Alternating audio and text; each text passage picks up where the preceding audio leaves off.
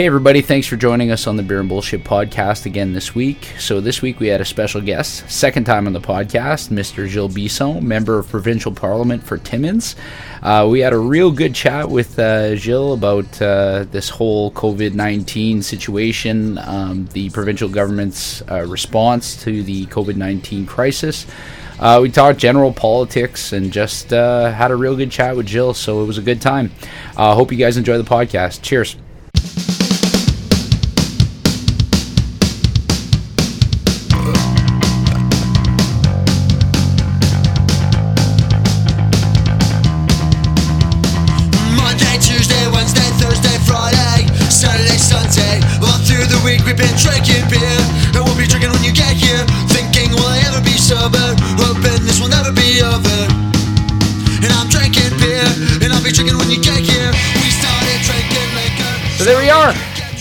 In bunkers. Uh, this is number 50. 50 beer and bullshit number 50. 50. So a very I special to- guest. I, I used to like Labatt's 50. It's 50 Thank is amazing. Until you discovered. Make- Go ahead, Gilles. Sorry. do they still make Labatt's 50? Uh, Oh yes. Oh yes, Yeah. most definitely do. Okay, well, Full Beard took over and so did Compass. Exactly. I'd have to say that's a little bit of a step up in the beer game, though. If you're drinking Yes, yes, uh, yes. craft beer and you've come from Labatt 50. Although there are some diehards though that w- that they won't drink anything but that Labatt 50. Yeah, yeah. Man, The other one was Molson Ex and Canadian. Yeah. Most an accident Canadian. It's funny, eh? How like the the beer games really evolved. I- Oh my In the God. past, like I don't know, it's got to be it, within the last decade that people have really taken to to drinking craft beers and like get Oh, yeah. expanding their beer it's taste. lot It's, it's, it's, it's a lot better beer, too, though, right? Let's, Well- let's not kid ourselves. Oh god. That's Yeah. My even compare. opinion. Yeah, yeah. I I would uh, I would agree with that. But there's definitely some people like uh, I I talk to people from my parents' generation, and they'll they'll. well, I'm, I'm glad that you you ventured into to expanding your taste buds on that. But I I talk to some people and they say ah, I can't drink that. It doesn't taste like beer to me. You know, and Okay, I, well, I I, got- I, I got to tell you my, my craft beer story. So I buy craft beer. I go to Compass, I go to Full Beard, I get beer, bring it in the fridge. Mm-hmm. And that's what I like to drink in the summer. Winter, I drink wine, right? I think, I, Okay. I think I got when it was beer and bullshit, so I brought some wine. So, uh, anyways, so I go and get these craft beers. And so all of my friends and family, they come over to visit, and they come over, and we're at the lake, and it's like uh, they come in with a, a six pack or a twelve pack of Canadian or Coors Light or whatever it is, and I say, "Well, just put it in the fridge and help yourself." And, you know, the beer fridge is on the other side. By the time they leave, all my craft beer is gone, Yeah. and my beer is full of that other stuff. Yeah.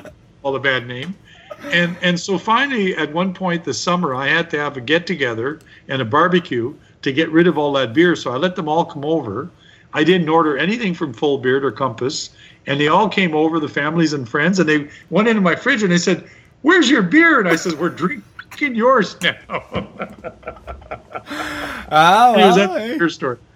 No, that's uh, that's a smart move, and uh, it, it to be to be honest, it's not the first story like that that I've heard where Yeah, people yeah, feel like they're they're getting their beer like robbed from Yeah. them. You know, somebody's creating some kind of beer margin when they're going and Yeah, yeah. swapping it in the fridge. Oh no, they bring it over. They're very kind to bringing beer over, but they just drink the good stuff. That's all. yeah, yeah. I brought a six pack of uh, whatever I scrounged out of the back of my fridge, right? Well, exactly. Yeah, you know, just so much of that you can have, right? Yeah, and we're and I mean, especially now, I feel like uh, our craft brewers here in town they've they've really stepped up their game to to supply people with their booze uh, in these kind of weird times that we're going through right now. And Yeah. I, I don't know if that's going to create more more converts or uh, if uh, some people have been suffering without having their their Cana- going out and getting their Canadian or their Coors Light. Well, I, I'm waiting for the snow to leave, then I can go restock up again. But I do, I do have about a case in the fridge in case, right, when somebody comes by. But uh, until the snow disappears, I'll stick with my wine. Yeah, in case of emergency, break the glass. Break and, out uh, theory, exactly. I got one of those. right on. Well, speaking of that, like uh, I guess uh, we we've got to talk about Uh, I've been calling it the elephant in the room for the past couple weeks, anyways. Uh, yeah, the the the murder the murder hornets is what I want to talk about. No, no. The murder hornets in the room. I, I'm sure we'll we'll we'll get to that. But uh, how have you been holding up uh, in uh, your your quarantine isolation? Well, for, for me, actually, I've been doing quite all right. I'm, I'm one of the lucky ones, right? I live out at Kamiskotia Lake, so like, if you look out the window, Ah, pretty hard to beat. Pretty hard to beat, good right? view. Yeah, so uh, so I, I get up every morning at about six, like you know, like I always do, and then at by about seven thirty, eight o'clock, I start doing my emails, and then I'm on the phone till about four or five o'clock. Sometimes later. Sometimes I do things like this at eight thirty at night with people. uh, but that's okay. That's what I do for a living. That's fine. So it's actually been good. You know, um, people are much more resilient than you think they are. Uh, people are, you know, they're, they're they're not happy with this. You know, nobody wants to be in quarantine. Uh, people would like to be back to what's normal, but they also want to be safe, right? So I think most people are being reasonable. I'm learning how to cook real well. I'm a good cook. I've always cooked well, but I've been doing some. I've done doing some really good things. I've learned how to make a very good rice, an excellent chili, and a couple of other things. So you know that that way is going good.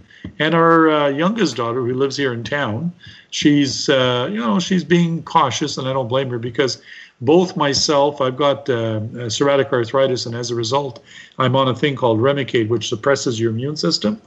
And then my granddaughter Eva has also got a suppressed immune system, so we're being very careful not to intermix type of thing for, uh, for the you know make sure that my granddaughters are doing fine. So yeah, I go for visits in the driveway. You know, drive up in the driveway. Pepper Bonbon brings a bag of candy, and he goes and visits the grandkids, and Mummy washes and disinfects the bag, and the kids have the candy, and they're happy as heck. so Ah. it's uh, you know we're doing all right. That's good. That's good. I'm happy to hear that. And uh, I think that was one of the big uh, the the big concerns at the beginning, right? Like you mentioned that most people are more resilient than you would give them credit for, Yeah. right? You would that you would expect because I think there was this kind of underlying belief that society was going to fall apart when uh, when people were forced to stay in their house their house for a, an extended period of time. And like you say, it's not like people aren't experiencing that fatigue, but you know we're we're still trucking along, right? People, Yeah, yeah. most people out there are reasonable. Not all of them are yahoos, right? Yeah, I, I just got a I just got a Zoom call from my aunt, my uncle, and three cousins uh, just before we did this here, and it was just like uh, my aunt, who's 81 years old, found out how to use Zoom, so she set up a conversation in the family. It was actually fun for an hour. We were we were just laughing at each other. We had a great time. So it, it's a weird kind of thing. Uh, what comes out of this is is that we're learning how to do things differently uh, both when it comes to work. Uh, you know, if an employer can have somebody meet by Zoom or whatever other mechanism that they've got in the future, not have to pay hotel rooms and airline tickets, you know, it's it's going to change the way that we do things, working from home, et cetera, et cetera, and how families connect. Like my my cousin Bridget in Sudbury was saying, you know. Uh, this is the first time that I've talked to all of you guys in about three years. Like we've talked individually, but it was the first time there was about six, seven of us in the Zoom conference, and it was the first time that she had done that in two or three years. So it's not the same, but it's different, and uh, you know you make the best you can. Yeah, no, I agreed. It, it it's been it's been quite an experience to do this on uh, do the podcast. Anyways, uh, this way we've done. What are we up to now, Jay? Like, Number fifty. yeah, well, I know number fifty overall, but on the uh, over Skype like this, Four? is it four that we've done? I don't know. You can't even keep track. We've been doing them like every, way more consistently than we were doing them before. Um, and it's interesting. I, I sort of made that comment that um, having them over Skype, you know, there's the concern about the delays and all of that. But you, you get over that quickly enough if you if you've got a decent connection, if you've got a good uh, if you've got decent equipment. And today the technology is is there, right? It's it's there to really support it. So it, It's a lot better than it used to be. I agree. Oh my goodness! at, at some point, you you'd sort of tell yourself like, why you know it's it's less trouble to travel to where the wherever I, I need to go rather than get on a video call because that video call is going to be frustrating. But you made a point about work and we we talked about this last week about what work will look like. Like we spent, I don't know, we must have spent the half the podcast last week talking Yeah. about uh, uh, what work from home arrangements might look like in the future, and and you know, it, it, it's been. I think that might end up being one of these kind of silver linings or new developments that come out of this. And I, I would anticipate you're going to see a lot more investment in things like uh, the infrastructure that supports programs like this, right?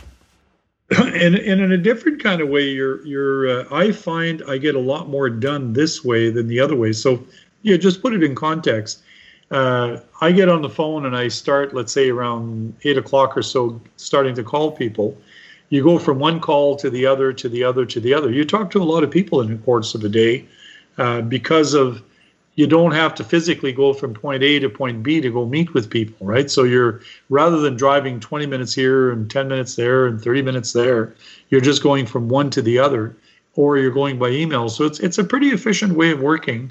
Uh, I don't think it replaces. You know, you still have to have physical contact at one point, uh, but it does really change the way that you work, and I think that's what's going to come out of this. And I know as an employer, I have staff you know, we're we're, we're going to probably look at, you know, technology wise, uh, do we have a schedule where people can work from home for part of the time? You know what I mean? Mm. Mm. Yeah, Yeah, at the very least, right? It, it sort of gives them Yeah. that option. Yeah. yeah, I don't know. Like I, I felt like um, you know, even from the education standpoint, like some of those those sectors have been really kind of hard hit by that, right?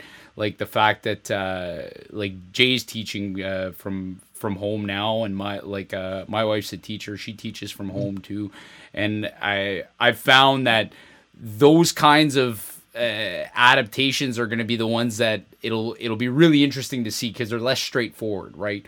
How how like how is this going to evolve when it comes out of that? And and I, I don't know, maybe you could provide some insight on that front from like um, any initiatives that you've been aware of that might that that might be contributing to something like that, like some lasting um, impacts or developments from uh, in the education sector specifically. Well, let, let me ask you the question Sure. before we go there. Is that so? Both of you are working from home, I take it, That's right. Yeah. Yep. and you have children or sub teenage years, right?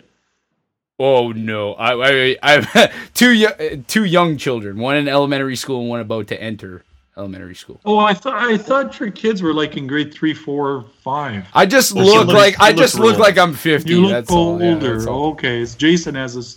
Jason has the young kids. Yeah. Okay. Yeah, I Uh, have I have the infant. Let me ask you though, as a parent Mhm. working from home with two young kids that are in school and a wife who works from home, how are you finding it? It's And how are the kids coping? Um, it's it's difficult, uh, but it, it sort of forces you to prioritize your time, and uh, and like anything else, you know, prioritizing your time becomes like a reflection of what what you value uh, doing with your time, right? And there there's often that you know the I think my my kids' well being, my kids' education uh, will come before my work. Uh, and and the work suffers, you know. Like I'm not gonna pretend like it doesn't, but it, you know the the way I see it is that it it becomes uh, it, this is the choice that we're having to make right now, and I think the more you you have your your own personal priorities in line, the more comfortable you are with making those kind of sacrifices on different ends. As far as the kids go, um, I mean, they're to to them so far i haven't like i was worried that they were going to be they were going to be really impacted by this. And and so far i've been so impressed by just their own resilience and lack Yeah. of uh, fatigue on- this kind of this kind of stuff. And we hear it all the time right? Kids are surprisingly resilient to these kinds of things. Yeah, yeah. Changes. Yeah, no, we have four grandkids uh, from grade six to grade, I guess, uh, K, right? Kindergarten. sure. And they're all sort of adjusting as best they can and they seem to be doing all right so it's pretty cool. Uh, you know as far as you know what kind of supports are, are being provided as we know the government moved towards sort of online uh, teaching uh, for kids uh, at one point. I don't think that was a terrible idea Uh, but I think the difficulty is how is they've done it because originally the Minister of Education said, if you're a high school student, you have to do this in order to be able to get your great uh, your your graduation. And then a little bit further down the road, we find out that's not the case. That in fact, you don't have to do what you got to do on the internet to get your grade 12. You're going to pass based on the average of what you had before you went. So I, I think that it's been a bit confusing. It's a little bit like, um, you know, I give I give Mr. Ford credit that he's been out at press conferences and he's saying the right things. He's actually been pretty upfront, and I think he's been saying the right things. And I think most people recognize uh, messaging is fine, but there's a bit of confusion. It's like the camping thing, you know. Uh, cottages are open. No, cottages aren't open. You can't go to your cottage, but I can go to mine. You know, kind of thing. Yeah. It's it's it's a little bit. He's a little bit inconsistent, uh, and what what I find, and it's what happened in education, they say one thing, and then they end up going somewhere different, and I think that just causes confusion that you don't have to have. you know, is school going to go back after May 30th to 31st? I don't know. That's that's that's a really good question because you see what's happening in Quebec. They were trying to open this week and they've delayed things because parents have pushed back and said, "I don't feel safe. I don't feel my kids are going to be safe." And if I had kids in school in school, uh, and this thing is 400 uh, plus uh, infections a day in Ontario, do I want to send my kids to school? Probably not.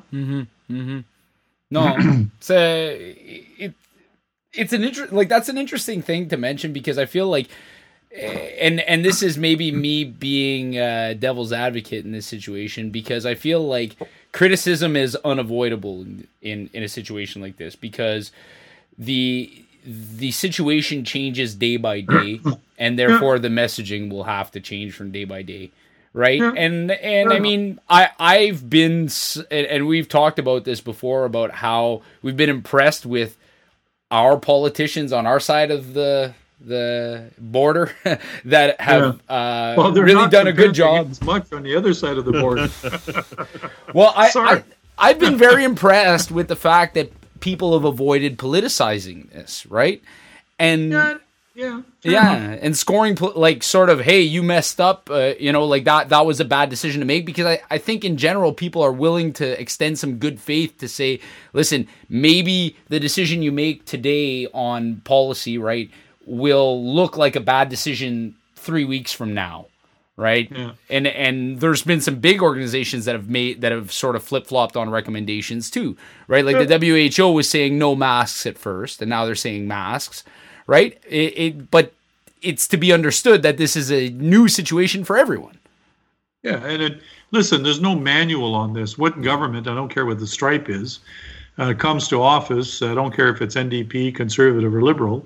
There's no there's no manual. It, like nobody's ever gone through this type of thing in in the memory of, of anybody alive. Like the last time we've had something as horrific was the Spanish flu, Yeah. and that was hundred years ago, right? So. Uh, you know, of course, we're not going to get it right all the time, and You weren't know, around I, I've said it. I was talking to, uh, I was doing a radio show today in Ottawa, CFRA, and I was saying, you know, I give the premier full credit. You know, these he goes up, he stands up, he answers the questions, he gives people, uh, you know, a sense of what he wants to do. Does he always get it right? Probably not.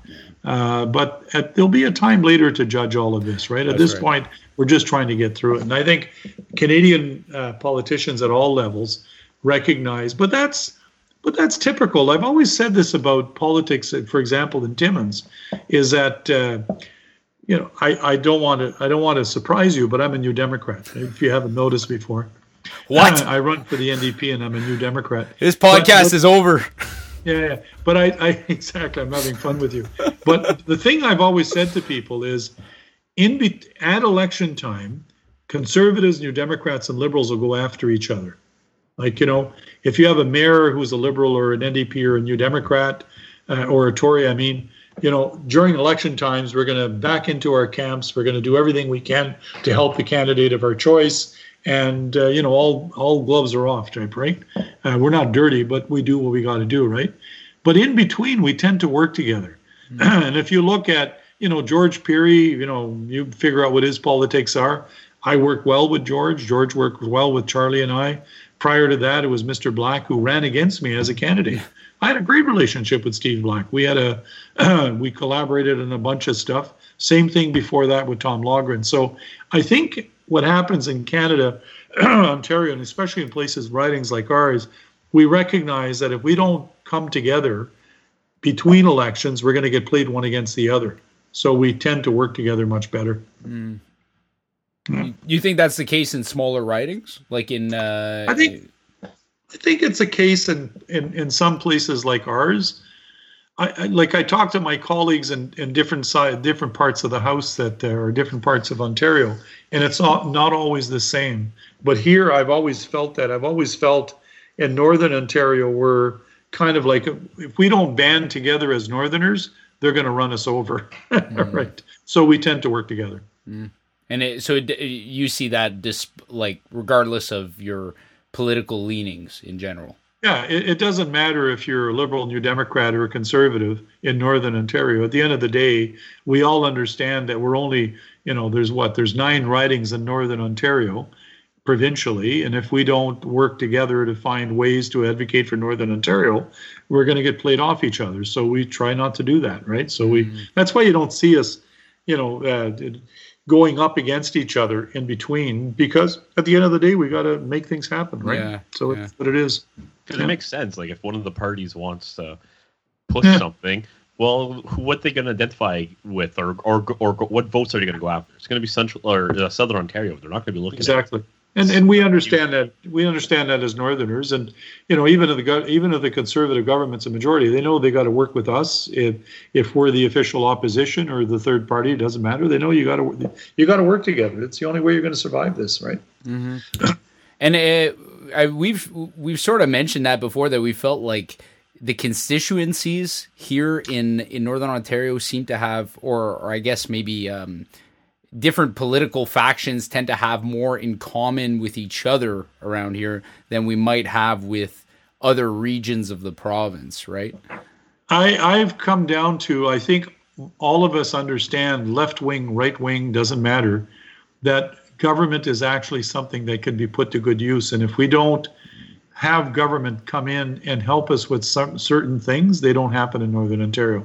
You're not going to have a good transportation system, a good tra- uh, telecommunication system. You're not going to have many of the things that you need to function if government doesn't do it because our economy isn't big enough to be like the, the population base isn't big enough to make it happen just on an economic basis alone. So government has to step in. Yeah, yeah. I've always said, but like with hospitals, let's say if you privatize medicine, Yeah. what company is going to want to set up a multi-million or billion-dollar hospital in Northern Ontario to Yeah.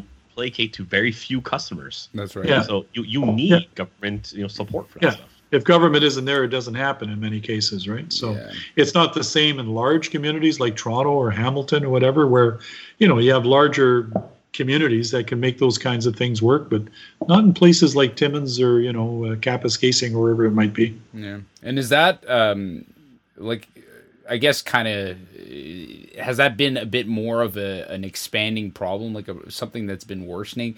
Cuz there you always hear about that right? The the fact that the populations in the small centers are are dwindling right?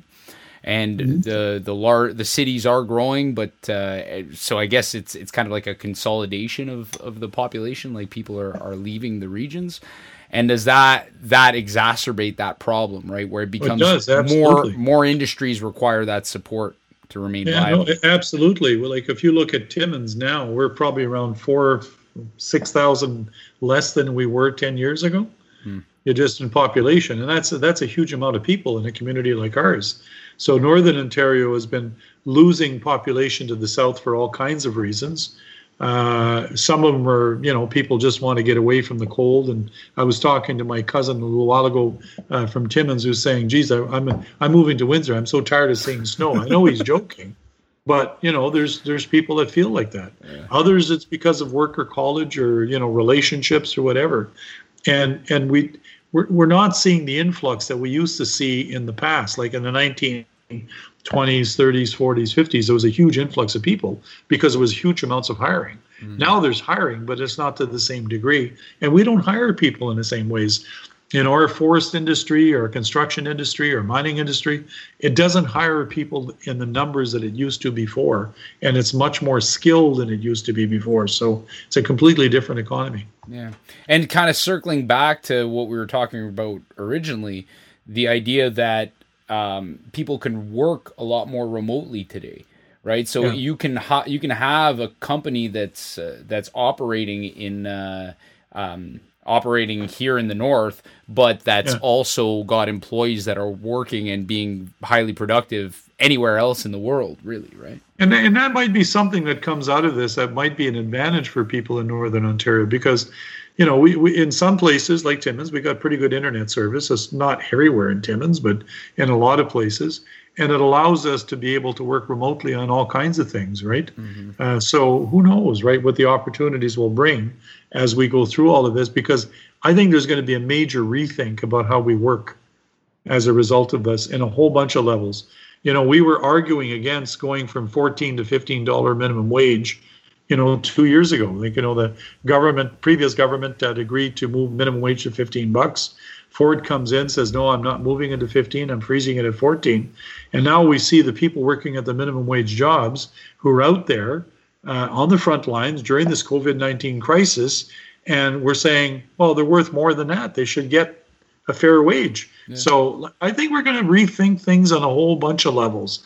You know, to what degree are the jobs that we've never paid attention to so essential to making it work? If your grocery store doesn't work, your gas pump you can't get gas, your ca- taxi drivers, you know, all of that stuff, the economy doesn't work. And I think we're going to rethink how we do things, plus how we work overall. That Well, we talked about this before, Corey. Sorry. Uh, no, no, go ahead. But but we talked about like you know d- is this issue is this going to maybe see like a a different and new type of labor movement? Do you see like is there the possibility that you know like people realize hey wait a second I am worth more I do more than people say I'm yes I'm not the you know whatever educated level or whatever skill level but hey I'm worth that much more like do, do you think there's a possibility of a, a, new age uh, labor movement possibility? Yeah, well, it, listen. If you go look at history, I'm I'm I'm a, I love history. I study history all the time. Uh, there's something called the Peasants' Revolt back in the 1300s in England, and the basis of the Peasant Revolt was that there was the plague that came across Europe and went into England, and it killed off about 25 to 30 percent of the population. Well, guess what happened? The landowners needed to get things grown on their land to make money, and there was less workers. Guess what the workers did? They asked for more Yeah. And and it was serfdom back then is that you couldn't leave the landowner to go to the property next door because you belonged to his property not so much to him. Well as a result of the plague in the 1300s workers said well i don't care. I'm going next door because he's paying more.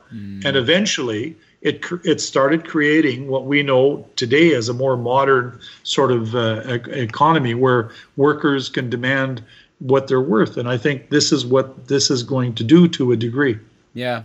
And and I do see that part of it. The one thing that I find is concerning and is sort of going to sneak up on on on us is I don't see how we come out of this with all right, we, we come out of this with a, a new take on what work looks like, especially remote work. Um, now suddenly a whole bunch of people aren't going into offices anymore. Whole bunch of business aren't seeing the need to maintain commercial properties. Uh, there's a whole bunch of people who don't need to clean and maintain those per- those, those commercial properties. I, I don't see how we come out of this without some kind of net job loss because a lot of the responsibilities that used to go into the work establishment are going to be held by the people who are now working from home. yeah and it's and it's the same if you look at history again every time we've gone through these kinds of transitions the economy has reinvented itself right? So you know we've moved originally if you go back in the 1800s you know we were an agricultural based society. Eventually it became an industrial society where everybody moved into the cities. And eventually those industrial cities became mechanized and you needed less workers. And we're talking about the late 1800s early 1900s and every time we just reinvented ourselves and the economy has taken off in a different direction. So will there be pain? I think you're right. I think there will be uh, some adjustment out of this, and it's not going to be pleasant. I, I tend I tend to agree with you, but I think overall, over the longer term, things will reinvent themselves, and you know people are resilient. That's one thing we know out of this whole thing is that people will figure out ways of developing a niche in the economy that'll allow them to do the things that we don't even think of today.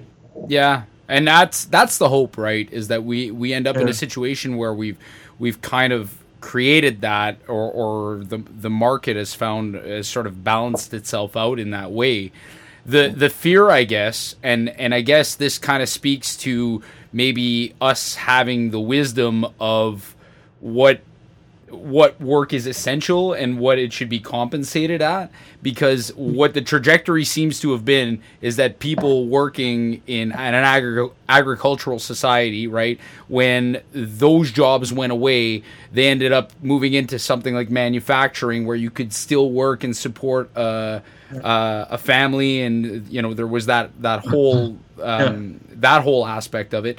And then when manufacturing went away people tend to uh, like those the people who were working uh, maybe in some of those lower skilled jobs transition into a new service economy right? Yeah. and going into a service economy now if the jobs of the future are going to be programming artificially intelligent um, you know uh, aut- autonomous vehicles where where does the transition go from working in a service job that will be eliminated by a robot to programming that robot But but again, it's it's it's everything. It's everything from the training aspect of we got to train people up in order to be able to you know uh, utilize those technologies and those opportunities, and that means people in the research R and D, people in the teaching area, uh, et cetera, are going to have to get involved. Entrepreneurs are going to have to you know we're going to develop a whole different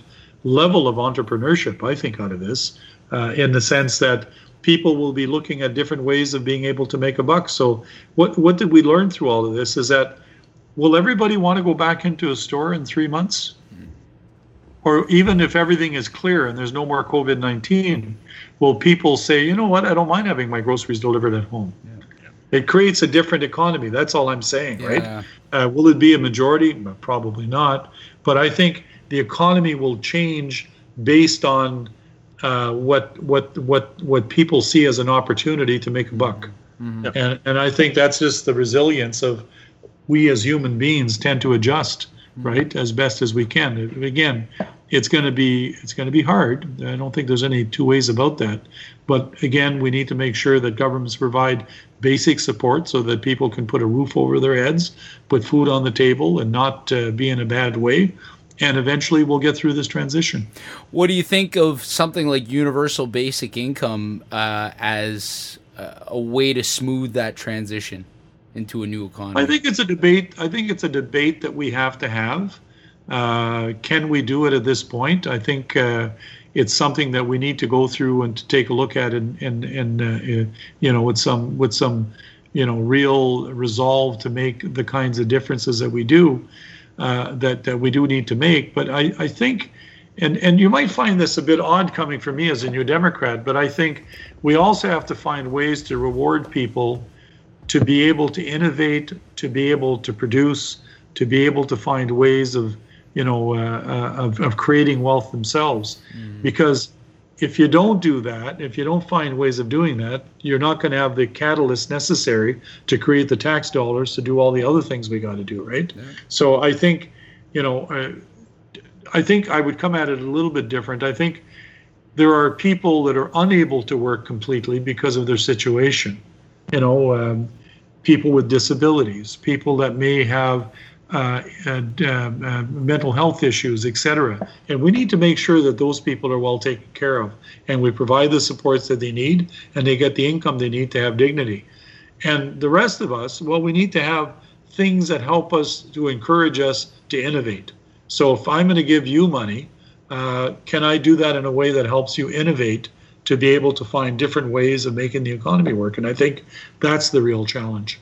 yeah. What, like, I know Corey and I were talking about this last week, and what if it was like, do you see an expansion of like having this basic universal income brought into an EI situation where uh, Well, it would you be have cheap. to. Yeah. Pardon? It would probably be cheaper in the long run. But if, if you stop, if you stop and think about it, and this is this is the whole argument, right? You have workers' compensation, you have ODSP, you have long-term disability, you have OW, you have uh, you know, there's all kinds of different disability support programs. Canada Pension is the other one, right? And then on the unemployment side, you have OW, unemployment insurance, uh, or the other ones. If you were to just fold that all into one basic income, right? you don't have a you don't have to administer all that but remember that's going to mean to say a whole bunch of people are out of work so there's an offset right so there is an advantage to going to the basic universal income from the perspective that government would actually spend less money A You're lot a less real money. PC, aren't you? Jeez. no no but I, no but that's a new democrat position Yeah. I know. Yeah. right is you're- that you go to it's- a, you go like i've always argued on the disability side do i care you got hurt at work or you got a natural condition or you fell and your you fell out of your driveway I, I don't care. You can't work because you've got a physical condition. Well let's deal with that. Let's get you well so mm-hmm. that eventually you can get back to work and in the meantime let's make sure that you have adequate income that you don't go broke as a result of breaking your leg in your driveway mm-hmm. breaking your leg at work or you know breaking your leg while you're downhill skiing right? Yeah. at the end of the day you can't work so let's let's just deal with it right? And we spend more money trying to figure out no it's workers comp no it's ltd no it's ow no it's cpp and we we we spend all kinds of times trying to deny each other our claims on the basis of you don't fall in the right box. And and i've always felt that you'd save money by having a more universal system and I think it would be the same for unemployment, but we need to be careful when we do that because, again, it's a transition, right? There's going to be a lot less people working in that field once we go that way uh, than are working now. Yeah, I, that uh, makes a lot of sense. Yeah. and and I I think it makes a lot of sense, and I agree. Would you like let's say if this was your program you had to develop, would you see it being a similar thing to let's say a, a workers' comp where, uh, okay, yes, we're giving you get you this basic income level, but we have to try to motivate you to quote unquote Yeah. get back to work or or sub, or input somehow. Well, first of all, as most long people as you're doing work. these things. Yeah, but but but let's let's agree. Most people want to work. There's there's you know this whole fallacy that oh if you give people money they'll just stay home and they'll never go to work. Yeah, some people will do that. Some rich people will do that. Some poor people will do that. But by and large, most of us want to work because we're going to go crazy if we don't, right? That's exactly right. I shouldn't use that word, but it's it's essentially what it is. so I think rather than fighting about where you got your injury, we should say, okay, let's make you well. Let's have a transition for you to get back to work. If you can't get back to your regular job, what do we do to train you to do something else? And it's not deeming like we got in workers' compensation when we say you used to be a rocket scientist and now we're going to make you a security guard and that rehabilitates you completely, right? That's not the way that this should work. If you can't be a rocket scientist, we need to find some way of retraining you into something that you can do, right? and and I think that it it, it goes beyond beyond um, injury and and and those types of things as well, Yeah. right? Like I, oh, yeah. I think the idea of a of a basic level income sort of comes from the idea that we're we have we're a rich enough country that we can make sure that nobody falls below a certain floor, Yeah. right? And and I totally take your point that there's not like it's not that people don't want to work and if any if anything what we want is more innovation. And if you allow people that sort of breathing room of not having to worry about the the the essentials of their life you know putting a roof over their head putting food on the hmm. table you give them so much more time and and brain energy to Yeah. to innovate right? And and you know if you have good if you have faith in people in general that's that's what's going to come out of that or you would hope and that's most going to come out of and most people will do the right thing. Some won't, but they're the right. minority. yeah And we shouldn't let the minority drive our decisions. Like not. there's other ways of dealing with this stuff, right? Yeah. yeah. And it's funny how quick you can see that, uh, you know, the, that whole idea that people are going to take advantage and the scrutiny that comes along with that, that that sort of falls apart in an emergency, right? Like with this uh, CERB, there there was this idea at first like oh my god they're just giving it to anybody who's who who's claiming it right? And then it was about okay yeah there's probably room for fraud here but we're putting we're we're putting our trust in the population that they're just not like people aren't going to take advantage of this if they don't need it. And i i think by and large that's probably the case Yeah, most people are doing it right. Like I've had, uh, how many people have I had phone calls, messenger texts, and all you know, all kinds of stuff saying, "Oh, I was off work, but now my employer just called me back. I don't want to be an overpayment. What do I do?" Right? Most people are pretty pretty honest that way. yeah Yeah. so I, I I worry, and and and and in the uh, the other part of it is, there's a cost to not doing anything. Imagine if we didn't have the CRB, right? Where we would be today. If you don't have a roof over your head and you don't have food on the table, it's a very different society out there. So it, it, it's something a government had to do, and I think it was the right thing to do. No, agreed. And people don't seem to to want to consider those alternate realities, right? Like especially when we talked about um, when people were looking to debate the effectiveness of lockdowns, right, or or whatever uh, social Yeah, uh, social distancing measures, whatever it was, stay at home orders.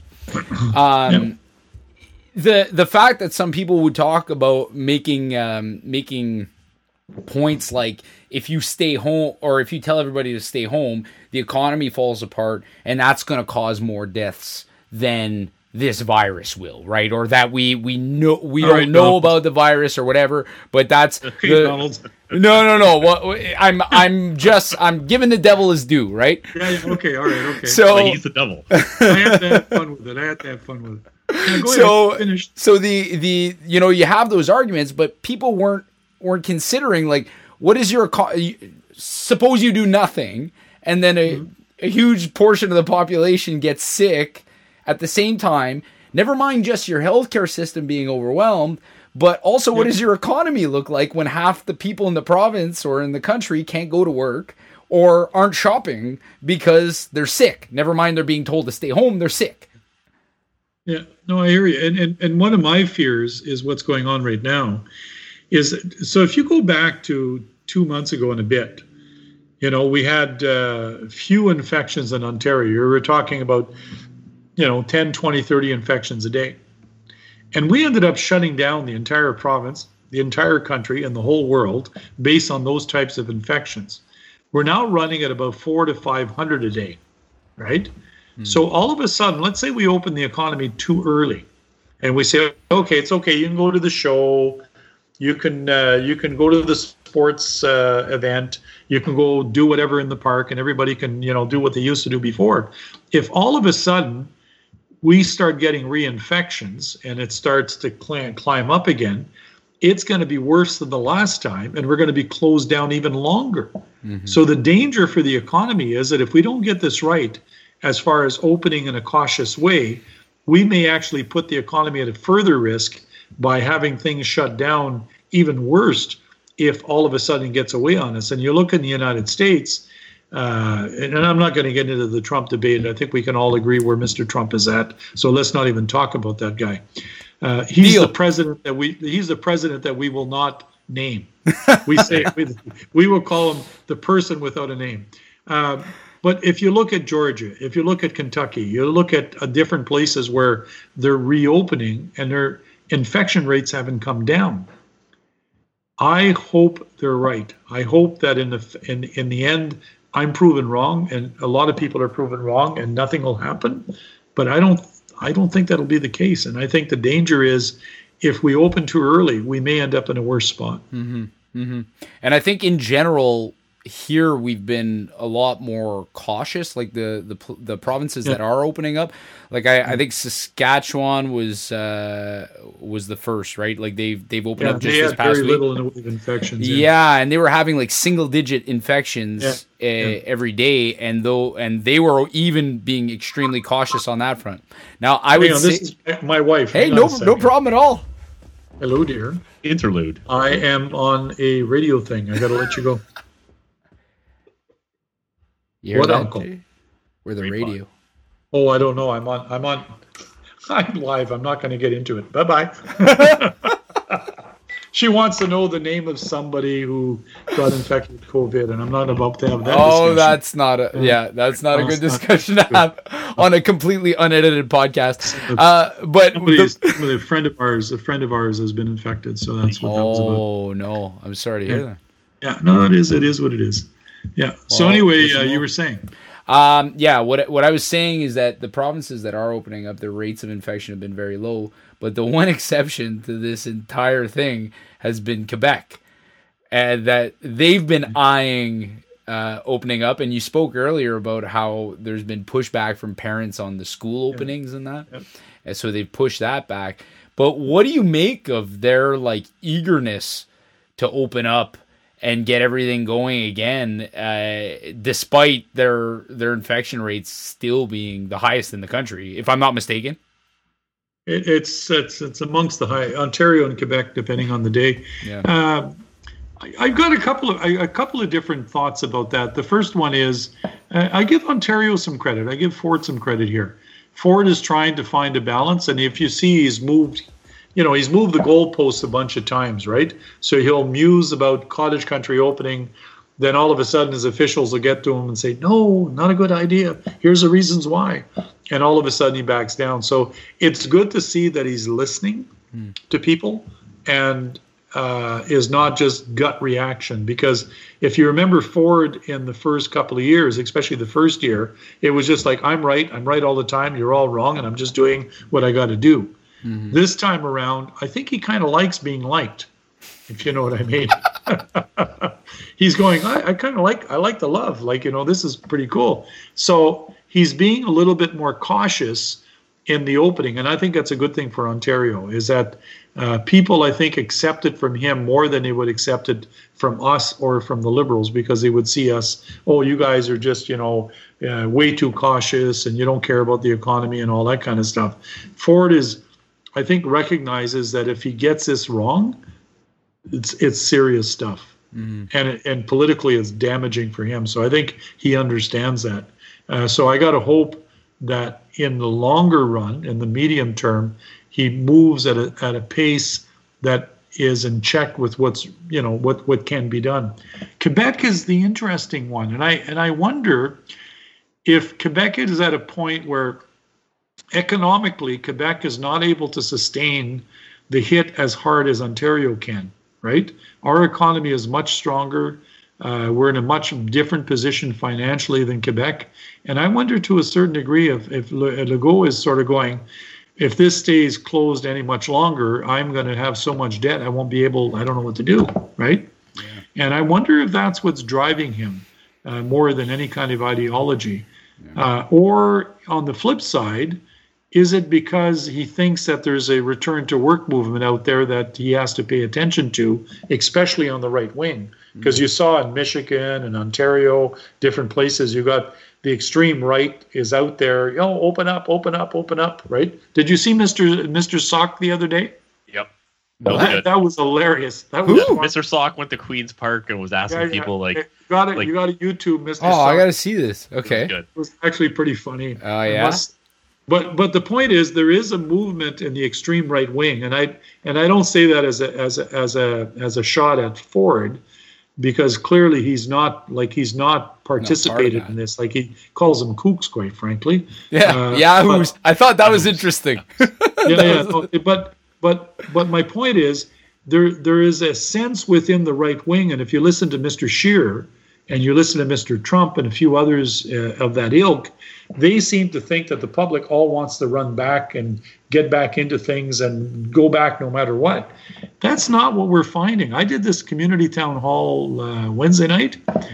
We did polling questions, and and the polling questions were to try to get a sense of where are the people in Timmins at when it comes to returning to work. When we asked the question different kinds of way, would you want the economy reopened now? Uh, do you feel safe at work and all of that kind of stuff? People voted overwhelmingly for their health. Overwhelming, 80% of people that responded to those those surveys we did, uh, in one form or other, were saying, "I'm not going back unless it's safe." Yeah. I'm like, let let's get this right. There was a there was I think it was like 14 or 18 percent of people that were saying let's open up the economy no matter what, and we're going back right away. I think most of the public gets it, and it's like nobody likes this. I don't like it. I don't, you know, I'd rather be sitting at your at your bar with a beer uh, like I did the last time, which I think is over your your right shoulder. If I got this right. It's on the other side of the wall. It's, on the other side. I'm of in the. Okay. shop right now, so Okay, you're in the shop. Okay. And I think most of us would like to be out of this sort of isolation, but I think most of us understand let's get it right because otherwise it could be a really bad thing. yeah, yeah. That that and it makes a lot of sense. I I like that that you you know you you mentioned giving Ford credit on that front, and um you know I I don't know whether or not it's the fact that he's like liking being liked. He likes he likes being liked. I I'm sure he tell you, does. likes- thing was seven months of, of you know teacher unions and parents. That's a good attacking him. point. He's Yeah. finally like, you know oh, Yeah, what, no, this is just like nice. he had the autism folks after him. He had the, the teachers after him, parents after him, city of Toronto. Like he's picked a fight with everybody in the province. Yeah. And all of a sudden, this is a complete reset for him, right? So politically, it's just like all of a sudden he's seen differently, and people are going. Like I was just talking to one of my cousins a little while ago, and I I, I think she votes for me. I'm not sure, but I think she does. And she was saying he's actually doing a good job, and I says I don't disagree with you. He's not being radical mm. in his approach to reopening the economy, and I think it's a good thing. Yeah, We'll- and- we'll is he doing as much as he needs to? No, there's a whole bunch of things that he should be doing, and we can talk about that later. But he's not being the old Mr. Ford. Yeah, and it's in the you made a good point earlier that maybe to some extent he can like he can sort of get away with some of this too politically because Yeah. he's not like nobody can make the argument that he doesn't care about the economy. Like no nobody can sit there and say, "Oh well, M- Mr. Ford's politics don't line up with the fact that you know they're not business oriented or business It's like. Nixon right? going to China. yes, exactly, It's, exactly. it's essentially Nixon going to China. So for all of those who don't know what we're talking about, Nixon's cut his teeth fighting communists back in the Eisenhower days in the 1950s, and eventually when he became president, he essentially opened up discussions with China and warmed up relationships between China and the United States. And he always said only Nixon could have done that. Right? Yeah, because nobody That's- else, everybody else would have been accused of being a communist. yeah, Yeah. that's Yeah. right, exactly. if And it- and- Carter would have done it, it would have been uh, another, you know, Oh this- my the God! socialist If they would have done it, they would have. They had died. Obama. oh my God! Oh, yeah. Killed them. but well, like, so real quick, just a side note. Do you think that? Do you think it was? Uh, like, I don't know if, if if Nixon thing. Now that was all. That was 100 percent all. I don't know if it was all financial or was it to create more of a tripolar world because realizing that the uh, Chinese communists were very much separate from the Soviet communists and saying like, you know what, let's support these guys to pull away from the Soviets. But that's There's. I've read some really good books, and a lot of them have to do around the Vietnam War, because you got to remember that the Chinese were supporting the North Vietnamese, and so were the Russians, but they had very different uh, agendas. We'll just leave it that way. And and Trump was trying to find a way to separate off the Russians from the from the Chinese. So that was part of it. But I think I think in fairness to Nixon, he understood how can you ignore at that time a country of 800 million people. That's a huge economy. Now it's over a billion, right? yeah. Be careful, Mr. Mr. Nixon, for what you ask for because you might get it. And now they're living with a very prosperous Chinese economy that's doing, quite frankly, a lot better than people want. Yeah. But just is it better because just because they're 1.3 billion? You know, like if you look Well, I per think capita, they're still of it. I super think- low. Listen, I, I, I, I think there's a whole bunch of reasons why the Chinese have done well. They've got cheap labor, you know. You know where where's where's where do we send most of our manufacturing uh, in Canada? We send it to Mexico, China, India, Pakistan, and why do we do that? Is because we can get cheaper labor, and we wonder because the consumers want to buy goods at a cheaper product. So companies are saying, okay, I'm going to do that. I don't agree. I think it's wrong. And it's interesting that President Trump, the man who will not be named, Except for now. who's railing against uh, internationalism, Mhm. right? Because you know, like he has his get Donald elected Trump hats done in China for God's sakes, right? Yeah. We've seen that. Yeah. Uh, but but it's interesting that the right wing is railing against internationalism much more than the left wing is. It's kind of an interesting situation.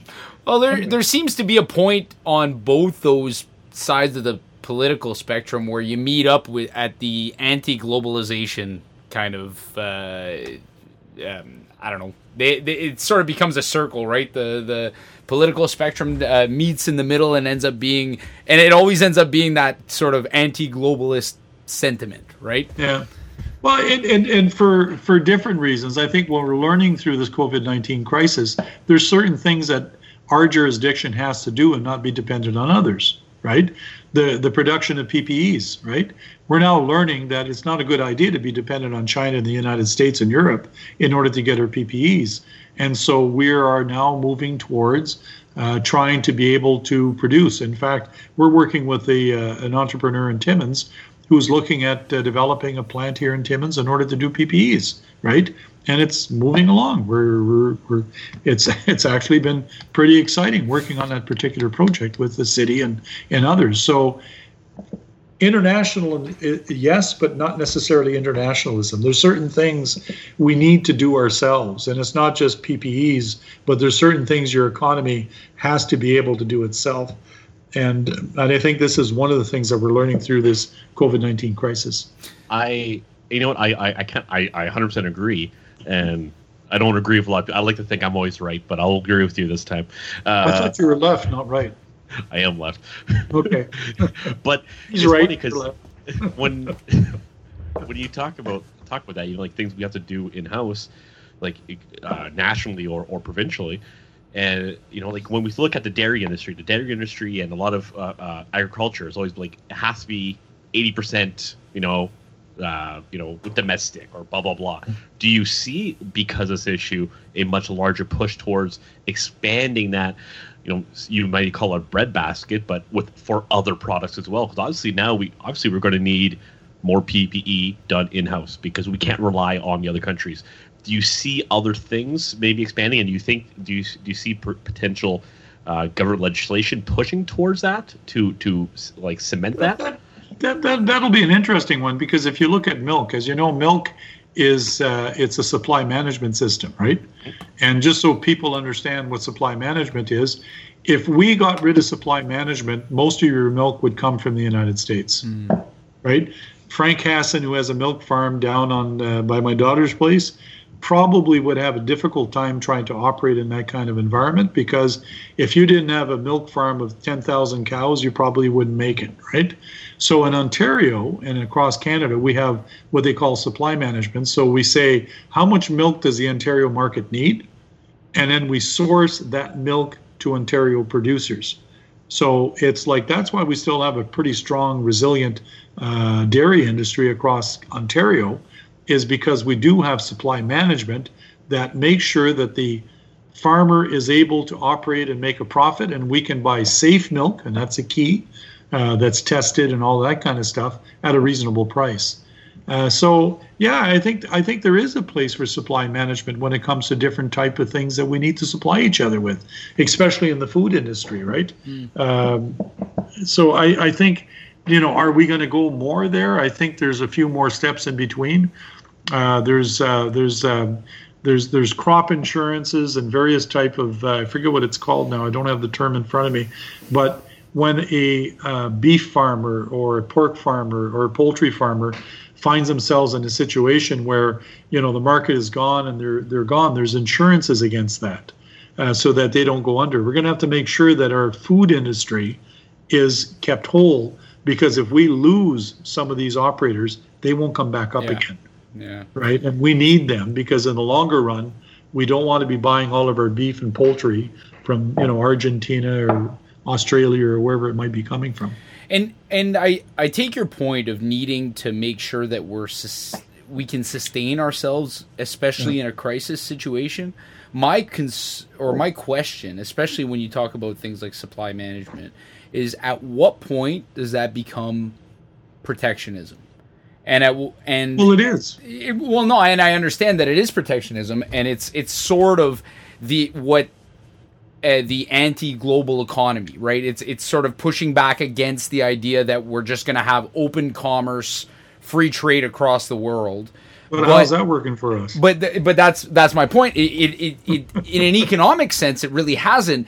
But you know, there's arguments to be made to say that it's been one of the reasons why the world has been relatively at peace for the Oh. because we've relied on each on each other. Yeah, So, like I, the- I think you're, you're you're from an economic point of yeah, I think you're right. From a security point of view, an integrated economy makes it very much against all of our interests to fight. exactly.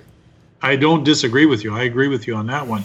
But I think what the, the balance that we have to find as nations uh, is that we have to figure out to what degree are we prepared to offshore much of our production for things that we need here in our own country, in our own province. And I think those are perfectly good questions to ask ourselves. And I would argue in the food industry, I think there's a very good argument to be made that as much of our food should be grown as close to home as we can mm-hmm. for all kinds of reasons. Yeah. And if you have, you know, imagine if we were completely dependent on beef from the United States or Argentina, and all of a sudden their big mega plant that supplies Canada gets shut down because of whatever, we'd be in a hell of a si- situation. That's right. You know, we're still doing okay in Canada when it comes to supply of meat because most of our production actually goes into the states, right? Especially on the beef side, right? Okay. Yeah. No. That that that makes Yeah.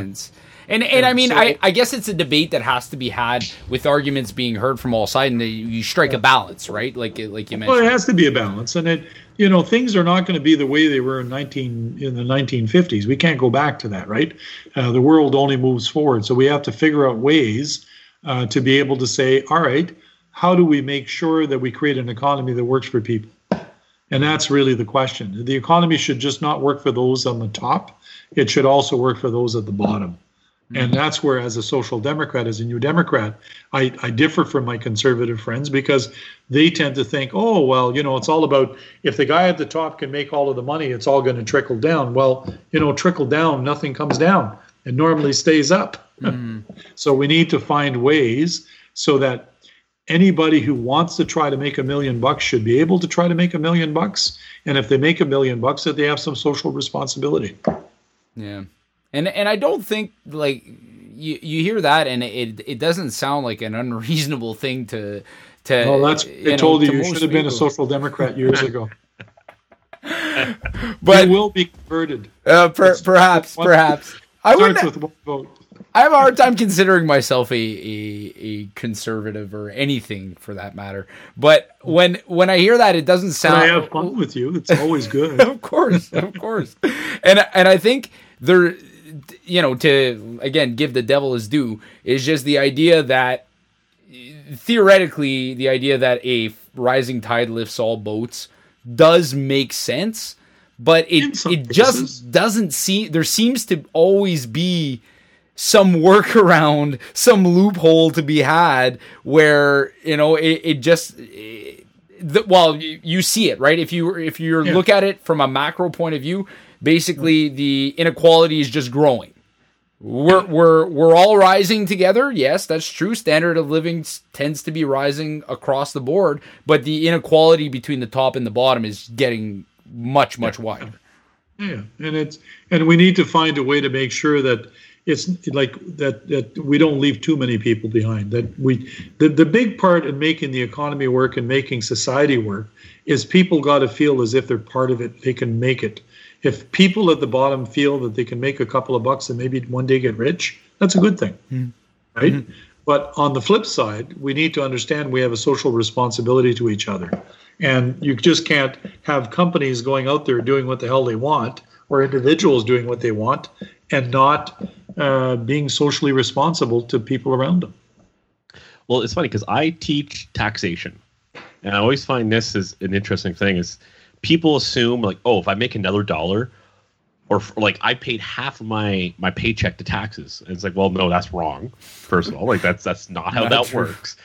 But then if you teach them like marginal tax rate, if you get to the highest level of, of income in the tax bracket for federal and provincial, you only pay at, at, at highest end 46% marginal tax rate. That means for every new dollar you bring in, you lose 46 cents of that dollar, but you still get 56 cents.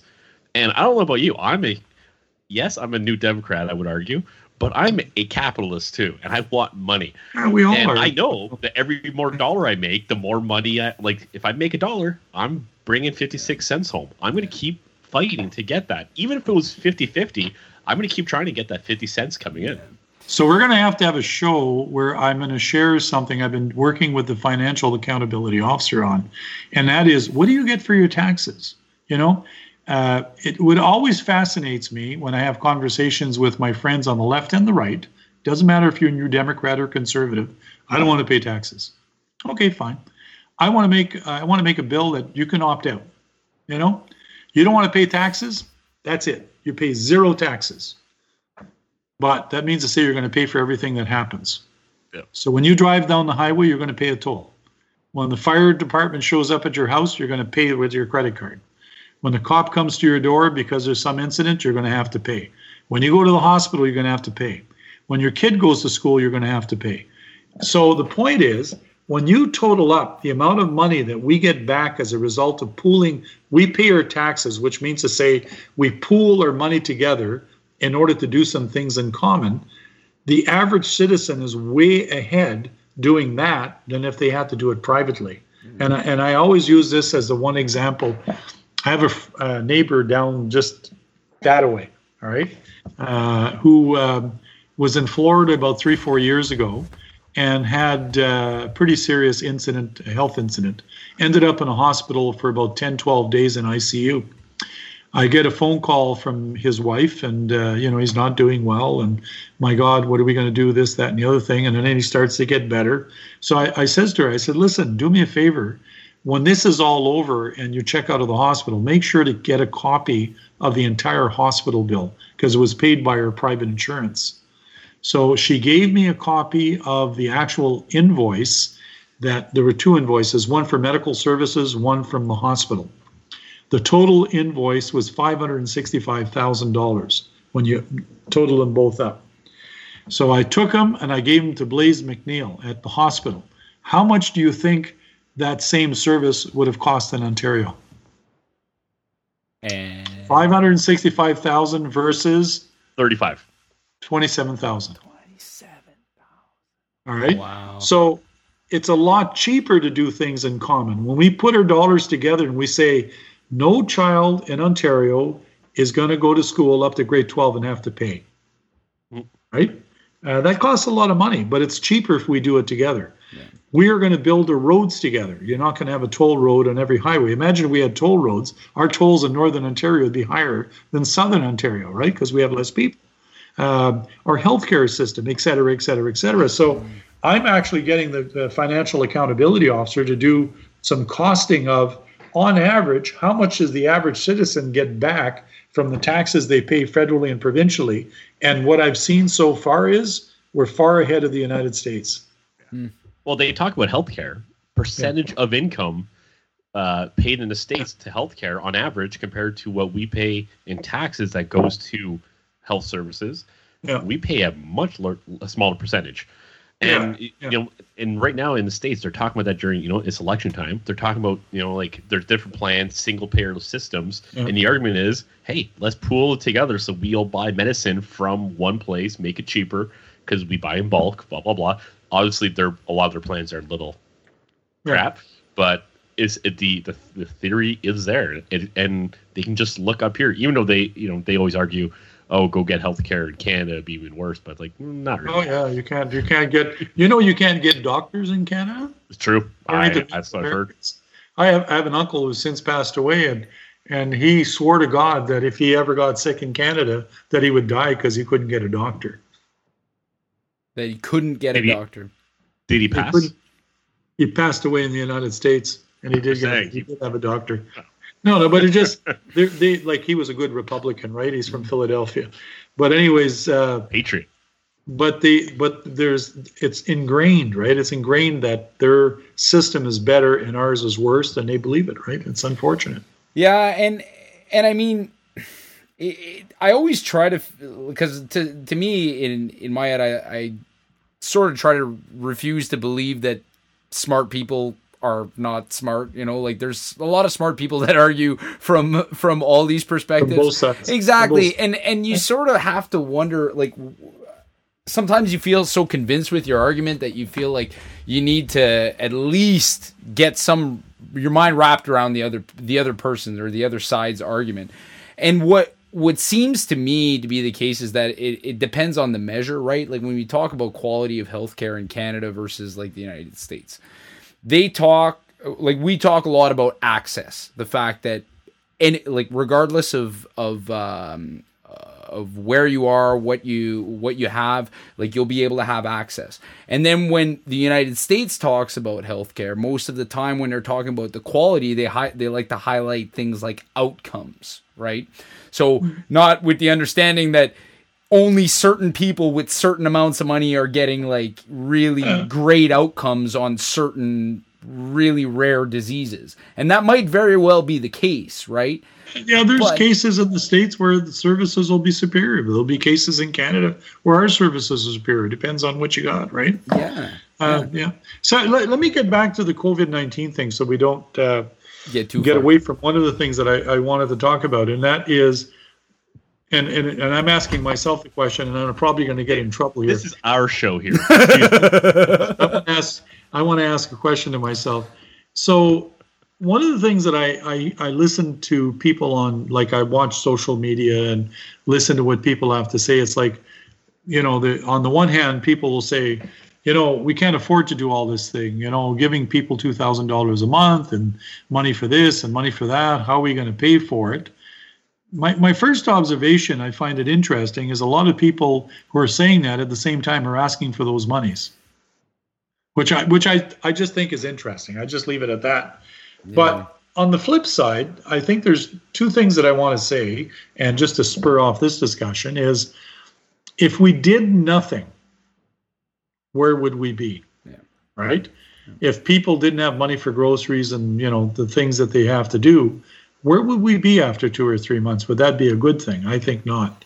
Uh, the second thing is, can we afford it? And I and I was talking to somebody a couple of nights ago, and they were really irate about this particular issue. So I called the, the person up, and he's going, "Oh, this, that, and that, and this, and that, and debt, and that." And I'm saying, there's not a country in the world that's not getting in debt right now. So let's let's put all this into context. The United States is far ahead of us when it comes to the amount of debt that they're putting forward as a result of COVID 19, and they're not doing as much as we are. But that's a whole other story, right? But the other thing is, is that you also have to remember there are parts, there are times in our history where governments have racked up huge amounts of debt in order to deal with the crisis of the day. And at the end of the day, we found the money to do it because it was the right thing to do, mm. And we we we ended up working it out. We paid it back. You know, I always remember my dad. My dad grew up in the Depression and he, he was a young man in 1941 42 whenever he joined the armed for the army uh, in order to do what he had to do uh, he said you know what the whole time we were in the depression they didn't have money to help people but they had billions of dollars to buy tanks planes and everything else and then we went out and did what we had to do and we beat back uh, hitler and you know uh, the, the japanese and all that stuff and we won the second world war and everything worked out after it. It was a big boom. He said there was more going on in the economy in the 1950s and 60s as a result of those expenditures uh, than, than you can shake a stick at. So I, I just say to people, let's not throw the baby out with the bathwater because the cost of doing nothing is much more expensive. Yeah. Because then people, if they're not eating and they're not paying the rent, uh, they're going to be doing that in their own way, if you know what I mean. Yeah. and you're absolutely right because like and people don't don't think about it. We are a g7 nation. We have one of the highest uh, and best sorry not the highest one of the best interest rates to if we want to borrow money. Uh, but even then who's going to call our debt? The largest percentage of our debt is owned by the taxpayer in canada huge percentage you know and they always talk about the states you know all their debts owned by china it's much a huge uh, majority of it is owned by the taxpayer in the states. Yeah, So yeah. who's going to call the debt? China's in debt now, or they're taking debt out to do this. No, yeah, absolutely. Who's going to call the debt? It's we're kind of like you said, everyone's doing this across the world. We're all Yeah. on the same playing field. like Yeah. what's really going to happen. So is Europe, China, India, uh, you know, uh, Asia, and us going to call each other? Like, no. Like at the end of the day, we're going to have to do what we're going to do. Is it a problem? Absolutely. Mm. But it's what you got to do in this circumstance, right? Yeah, and it's only over, overcome with like later on with an increase in economic activity and so on, and hopefully that's what's going to kind of spur out of this. And it's mm. y you're right. It, I think it comes down to people's perception of it, right? Like people sort of get married to a concept and they they stop being pragmatic and uh, and dealing with things in context, right? Like you sort of get this idea that because it's it's very true that all like long gone are the voices of most people who are talking about you know austerity and uh, um, especially now that this this crisis is here, right? Like those those voices aren't very popular right now. They because real people are losing money on this front, Yeah, and there's Ford's nobody to pin this on, right? Doug Ford, the socialist. yeah, yeah, no kidding. But there's also nobody to pin this on. I think this is another one like. Um, That's an interesting point, actually. Yeah. like uh, the idea uh, I, I think you had a, a big backlash to things like when the, the states bailed out the banks uh, in 2008 right that you had a lot of anger that came out of that because and and sure you could have that same argument. What happens if nothing gets done at that point? No bailouts Yep. made no money's injected into the economy. Are we worse off? Are we better off? Well at the very least there's somebody like some people look at that and say these people did wrong and we want to see them punished not rewarded right or not saved.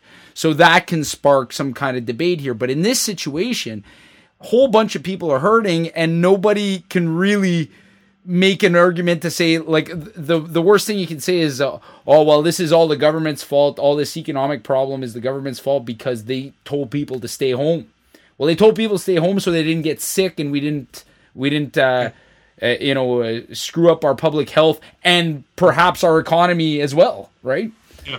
so there's nobody Justin's to pin fault. this on Sorry, it's Justin's Okay. fault.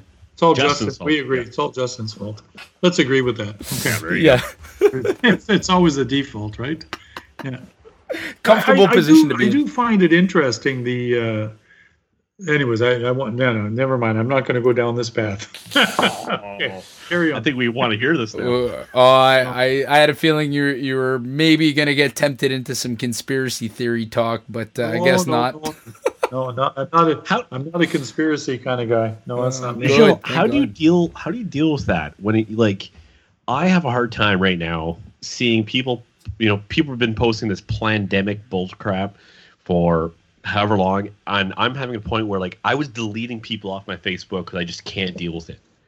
And now I'm seeing people who actually kind of, for the longest time, you know, had some level of of uh, appreciation for or respect for, and they're getting into doing this.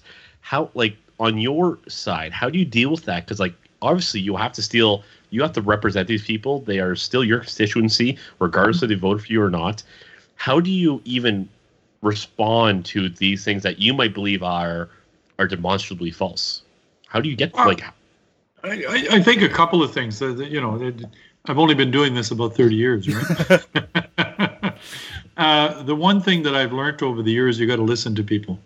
Yeah. It, it's it, politics is not complicated. Is that you really have to listen to people. You have to make sure that they know you're listening, but they're okay if you disagree with them. Mhm. So like I, I like I get on the phone about eight eight eight thirty in the morning and I go to about four or five in the afternoon. So I talk to a lot of people during the course of the day who have emailed me, contacted me, messengered me, whatever. And I'm, I, I tend to do stuff by phone because I find it's just a lot better, right? And uh, I get people to call and say, "Oh, this is all." Not a lot of people, but I get some people to call and say, "Oh, this is all conspiracy, this, that, and the other thing," like you're saying. And and you listen to what they have to say. You you got to let people say what they got to say, and then you got to accept what they're saying as what they believe, and then don't be afraid to disagree, like and, and be respectful. So I'll say, well, like really, like you know, sorry, I see it differently. Uh, you know, here are the reasons why and and and and eventually I find most people are pretty reasonable. I think the big problem that we're having uh, these days uh, it's not different than before, but it's accelerated. The problem with social media, a lot of people believe what they see on social media, as being the you know the, the the truth and the reality is is a lot of it is bs there's a lot of stuff on social media left and right you know uh, pro uh, shutting down the economy con shutting down the economy which is complete bs right? And and unfortunately because some people see it they think it's true. And so they make it the you know the, it becomes the it becomes the the you know the truth for them but but again I, I think it's a question is that we have to hear each other Uh, you know in the end of it in a civil society if you don't hear each other then you're not getting anywhere so you got to listen to each other And and at the end, we may not agree. Like I've had some people that I've called over the last couple of days who, who have said to me, "Well, you know, I think Joe, they should open the economy today." And I say, "Well, you know, that is your right, and you believe in what you do, and I understand that. But uh, if you're asking me, do I think it should be opened right away? No, I think we need to be cautious, and I think we need to do this in a way that we don't put lives at risk. But more importantly, if we get it wrong, the economy is going to be closed that much longer. Yeah. Right. Exactly. Yeah. And I, I take your point. I, I, I feel like I appreciate hearing that that that there are some people that are making those. Um, how can I say? They're having. Uh, they're they're having these kind of. Uh, they're being tempted into dis- discussing or or um, uh, believing some of the this conspiracy stuff, and they're po- you know they're sharing a lot of it, and and you, you have to listen to where they're coming from on that front. Yeah. And Yeah. and I think what's what's difficult about it is I and what's almost equally as painful as seeing somebody share something that that is just completely false is sometimes the reaction that comes of it. And we we talked about this when we had uh, Mark uh, Durapol from Dabrowski's there. He came on, and right Yeah. before he came on, some somebody had posted a video of themselves, and it was a um, local business owner who was not open and was really co- was was making a, a heartfelt plea, basically saying like th- this this is not really happening. We should not be closing down. We want to move forward with with uh, with opening up and um, sort of advocating on disobey on disobedience, right on this front.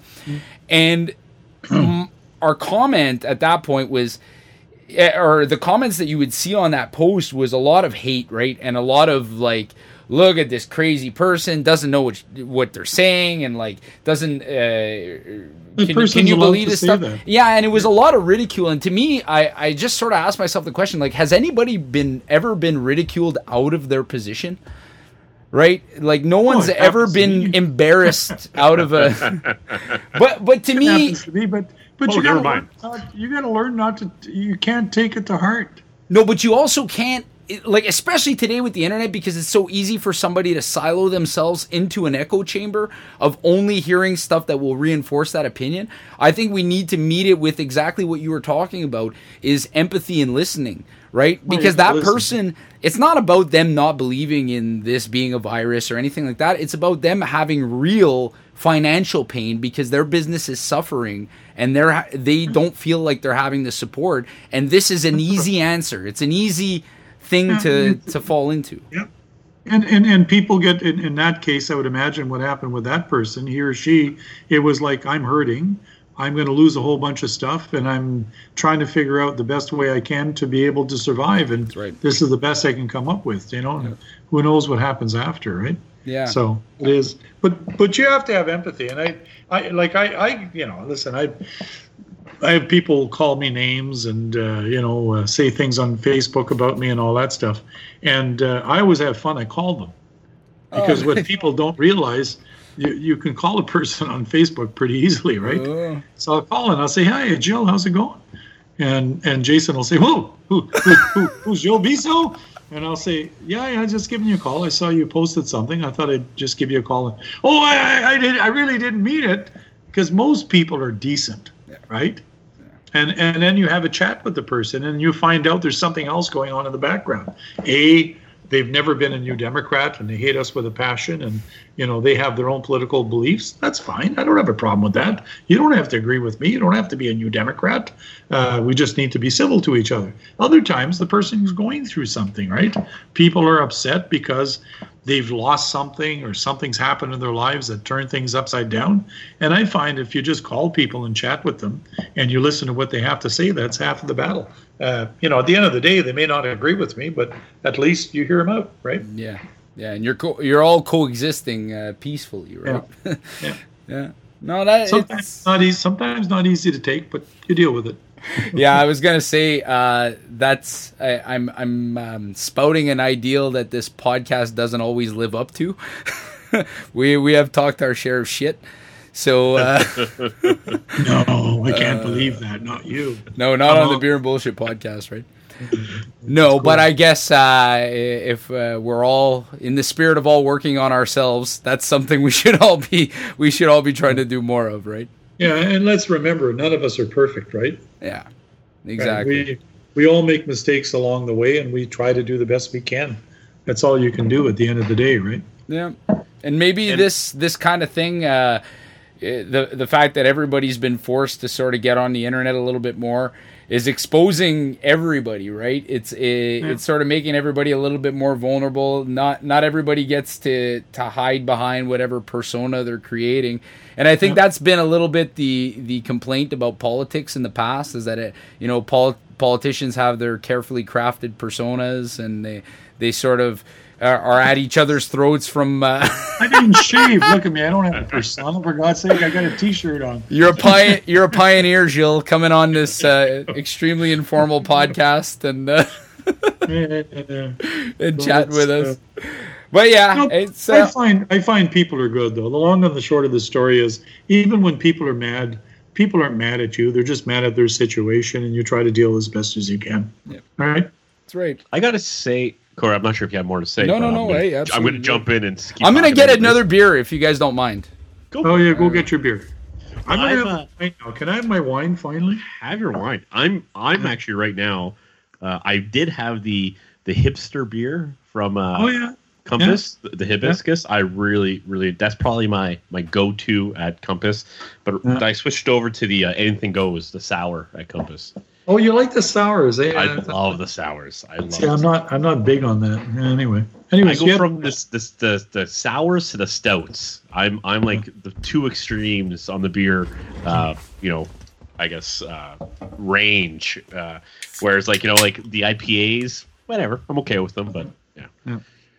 But uh, I was gonna say uh, it was kind of like you were talking about listening to people and and taking taking what people have to say. But like the one thing I noticed, and I've I've spoken about this with Corey, and I've said on the podcast before.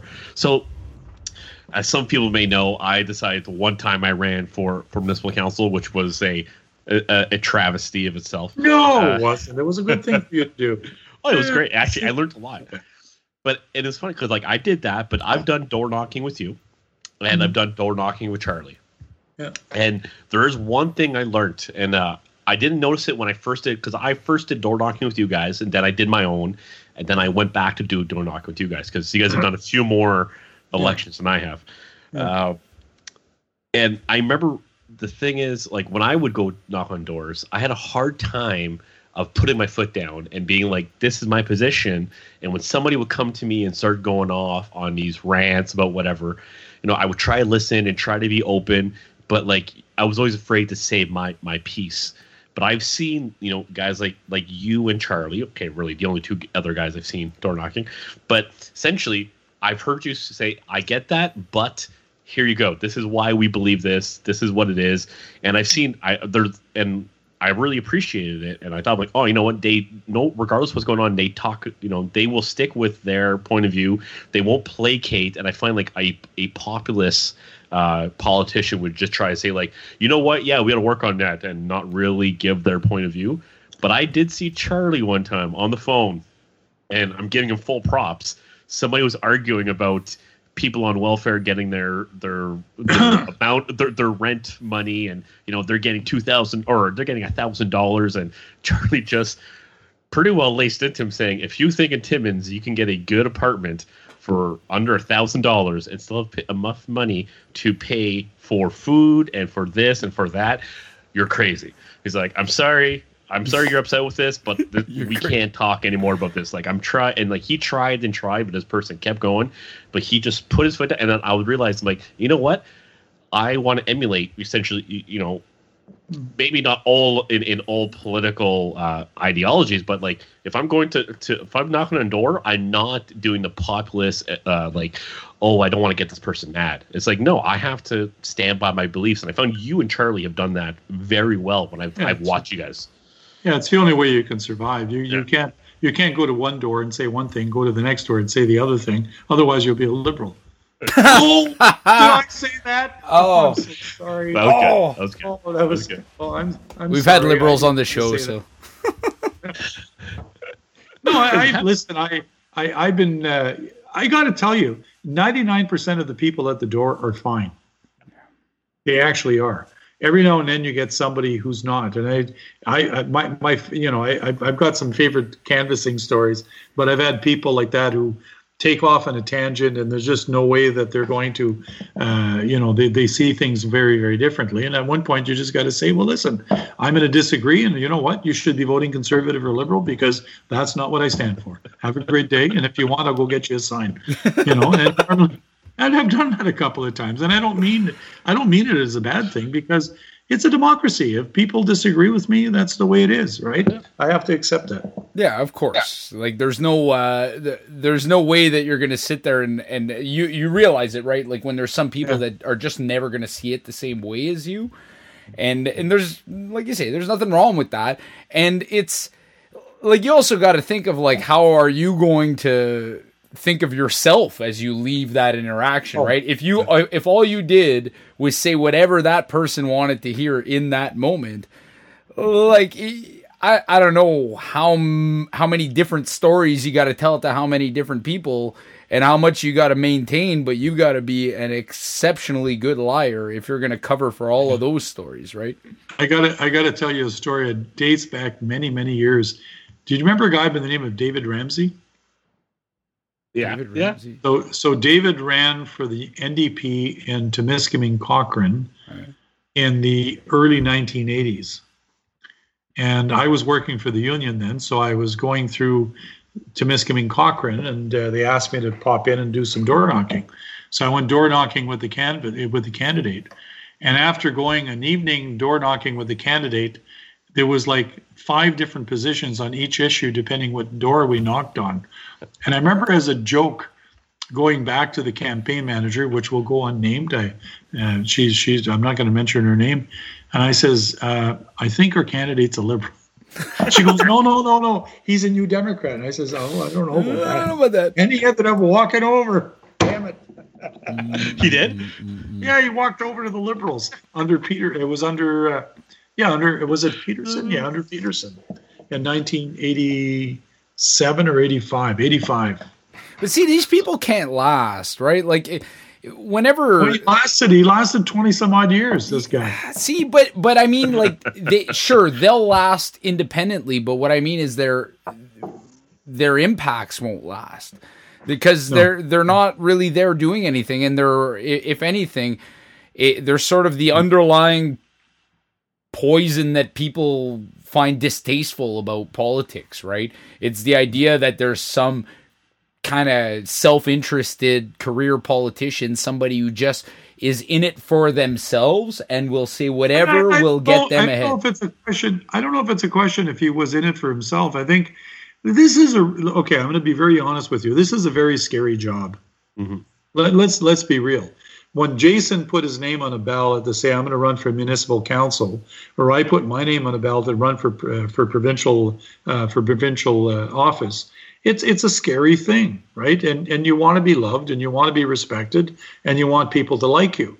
And so it's it's it's not a big stretch for somebody to go to a door and say, "Yeah, I agree with you. I agree with you. I agree with you," because they haven't delivered, they haven't developed the political maturity to be able to say, "Well, no, actually, I respect what you say, but I see it differently." And it's not. I don't think it's because they're trying to be dishonest. I really don't. I think it's because it's a fear of actually being upfront about what you believe in because you may end up losing support. Hmm. And sometimes you just got to accept that some people aren't going to vote for you. See, that, that's interesting. I find that very interesting to hear that because I, I don't feel like I've I've ever heard that perspective on about somebody who's presenting themselves for office, but that the the point you made about lack of political maturity and not necessarily even having their own ideas form formulated and Well, you being you know may and not. just sort of being influenced by wherever the wind is blowing right and that could change from door to door if you're door knocking oh, right Absolutely. I remember when I first ran in 1990. It was a, it was an absolutely terrifying thing to do, right?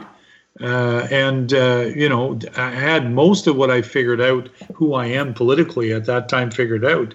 But there's a lot of stuff I saw at the door that I went, "Ooh, God, I never saw that one before." Right? So you, you got to remember, you know, politicians are human beings that are running for office, and so they're, in, in, you know, I should say it the other way uh, it's individuals that are running for office politically. I guess is the way I should have said it, and uh, it's it's it's a scary thing. It really is. And I, and I've run. This is my eighth election, and quite frankly, it's scary every time. Not that you're going to get defeated, you know, because you accept at one point that it's going to be the will of the voter one way or another, and but it's it's a scary thing in the sense that you're going out there and you're putting yourself out for a selection and you've got to get a majority of people to vote for you. It's it's not an easy thing to do. I uh, you were talking about like you know uh, uh, Ramsay crossing the floor, Yeah. and I've always I've always thought about that. And you hear people say like, oh, you know, oh, Gilles's just uh, cross the floor so we can be in, in on the winning side and be on, on be in power, or Charlie should We've cross the floor. winning side. We're doing okay. but doing this and that, and they, you know, to say all that stuff, but it's like. It's funny because I always think about like, would I respect somebody who would cross the floor? And I, I think sometimes I find myself on both sides of that o- on the arguments that where I'd be like, you know what, if Gilles was completely against, actually, we'll keep you out. We'll say Charlie. We'll say we'll throw that guy underneath the bus. Uh, Oh, you can throw me under the bus. I'm fine. We'll throw Chuck. So Okay. let, let's so let's say Charlie uh, crosses crosses a floor uh, for a reason. The way I would have to look at it is like, is he crossing for political points, or did he really believe on a certain stance where his party was opposite? And you know, and I would I, I have kind of the hard time saying like if he just crossed to go be with the liberals, uh, yes, you know, like just switching parties seems like a weird shift. But if you he would vote against his party because of a a, a political ideology and belief that he really has, and believing that it's better for his constituency because we are entrusting him or you to make the decision on our part our part. Like I was, if it was that was the reason because he was making the decision because it's the best for his people, I'd be okay with it. But like I think it'd be hard to to dissect that or to, to separate those two like you know like so if you if you shifted you went to you know oh i'm i'm following uh, good old uh, mr ford you know like how would that I, I I think it'd be a hard time for you to get uh, it'd be hard for you to get reelected next way around but you know like do you Well, I, I, but, but I, you know, it, it just my observation of people that have crossed the floor, they very seldom cross them for those reasons. It it normally is they're mad at their leader, they're mad at their caucus uh, over a particular issue or a lack of respect that they feel that they're not getting, and it becomes personal issues. And so i wouldn't I, I wouldn't respect that yeah no, but that, but, but I'm not going to get into names, but I've seen people cross the floor over the last 30 years, and it's normally because they don't feel respected by their own group. And they feel that their own group isn't listening to them, their leader is not paying attention. Uh, you know, I've got all these great ideas, and nobody's paying attention to me and taking me seriously.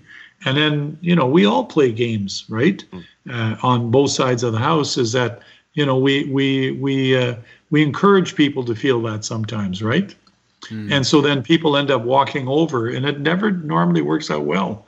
You know, it just uh, it's not the way. The other thing I, I just I just want to say because I I you know just because you kind of raise it indirectly, you know, working in government or working in opposition, the two things are very different. Uh, there are advantages to being in government, but there's also advantages to being in opposition, and there's advantages to being a local member who's been around for a while, right? So the first part is is that this whole argument you don't get nothing unless you got somebody on the government side. It's a stupid argument. Uh, most people don't buy it, and I think the results of that show in the elections. You know, if you look at our riding federally and provincially, we get as much funding as anybody else. Why? Because funding is divvied up by riding any government in its right mind is not going to put all of their money in government ridings because if they did, it'd be a scandal. So what they do is they say 127 ridings for Ministry of Transportation. Let's divide accordingly. Now, one year, one riding will get more. The next year, the riding will get a little bit more. But it all sort of balances out. Being in government, and I was there. I was in government for five years. So uh, there is advantages. There's no question. There's certain things that you can do when you're on the government side uh, that is a lot easier to make, but you need the government to be on side. And uh, a good example of how difficult that is is when we went through the Spruce Falls uh, takeover in Kapuskasing. Uh, Spruce Falls wanted to essentially close down the mill. Uh, Len Wood, who was the NDP member at the time, myself, Shelley Martel, Howard Hampton, and a few others were trying to find a way forward to be able to save that mill and do a worker ownership. Our premier didn't want to go there, right? And we had a huge internal fight with Bob in order to get him to go the way of uh, employee ownership. The way that we finally got it to move is that we we we kind of told the community in Kapuskasing, you guys are going to come and put some pressure on Bob Rae. And we did that in an indirect way. Like we didn't say that publicly, obviously, because mm-hmm. we didn't want to ambush our own premier. Uh, but we understood that we needed to get the public uh, to voice themselves in regards to how important this was. So the, the people of Kapuskasing, if you remember, took their trailers, they moved down to Toronto, they parked the trailers, and the only time in the history of Ontario uh, Legislative Assembly, the people of Kapuskasing camped about oh we had to be a couple hundred trailers out on the front lot of Queens Park for about a week or two. and Len and I were out there almost every day working with people and saying, Yeah, yeah, you know, come on in, we'll get you a meeting with Bob, you know, this we'll get you a meeting with Shelley, we'll get you a meeting with Floyd or whatever, whatever. And eventually we turned our government's mind around to actually doing what we did. But that was harder to do on the inside of government than it would have been to do in the opposition, because in the opposition we could have been much more upfront about it, right? Mm-hmm. Uh, so there's advantages on both sides. Like when you're on the opposition, you don't have a problem doing that kind of thing because you know at the end of the day, uh, it's not it's not your premier that's on that, that's that's in your caucus. So there are advantages on both sides of being government and opposition, and I think it really comes down to to what degree can the local member do their job. That's really what it comes down to. So I have two questions: Is it more fun being in in power or, or opposition? Being in power. Being in power is more fun. Fun. Even in in Queens Park it's it's well, it's not necessarily more fun, but it's much more engaging, mm-hmm. right? Uh, so it depends on the government and how they operate. If I was premier, I'd be the very different premier of Ontario. I would I would engage the opposition in a in a way that we're not doing today. The last person to have done that was Bill Davis. Bill Davis in the uh, 1970s engaged the opposition to be part of making the decisions of government, and as a result, he built himself a hell of a majority because people liked what Bill Davis was doing because the NDP and the Liberals were working to make things work. Yeah. And in the end, it was the government that got the credit for it. And so I think governments are short-sighted. Like Dalton McGuinty and, and, and Kathleen Wynne and Doug Ford, they're the worst at this. They, they believe that it's better to keep everything inside and for, for them to make the decisions. I think at the end of the day, that hurts them. This COVID 19 is changing that a little bit. The government's being a little bit, little bit more relaxed, and we're doing things together more than we have before. And I think that's a good thing. And I think that's part of the reason why the government is doing so well. Why is Doug Ford getting such a good approval rating? Well, because he's looking at the opposition and he's saying, yeah, let's work together. Yeah. And so people are looking at all of us and saying, well, you're all working together. And who benefits from that? Yeah. Yeah. It's not the opposition. Andrea Horwath, as the leader of the official opposition, hardly gets in the media no matter what she does mm-hmm. because Doug Ford and Trudeau are on the TV every day doing the stuff that we're asking them to do. So what the, you know, where are you, right? Yeah. So you know, it, it's it's it's a bit of a it's a bit of an odd situation. Like Jagmeet Singh in this minority in this minority government has done more to advance the right of individuals when it comes to supports uh, in order to allow you to be able to survive through this than the government was willing to make initially. and they're just a small caucus of what 24, 27, whatever they are. So you know it, it, it does work, right? Yeah. So I have one other question. Let's say Mr. Ford decides and he, he comes up with an idea where he says uh, he believes that public servants should take an additional Friday off every month in order to say to balance the budget like a better. social, sounds like a social contract. Would you be okay with that? Because I always laugh about how that is arguably one of the most That would be so conservative policies I've ever heard, but it was done by the social party, Yeah. and people went banana. Oh, you'll hear right wingers argue saying, "Well, remember the the Rae days," and are so upset about it. It's like that sounds like a conservative idea, which sounds like a, a like you would be on board with it, but they never are. Yeah. Well, listen, eh, you know, the social contract was much maligned.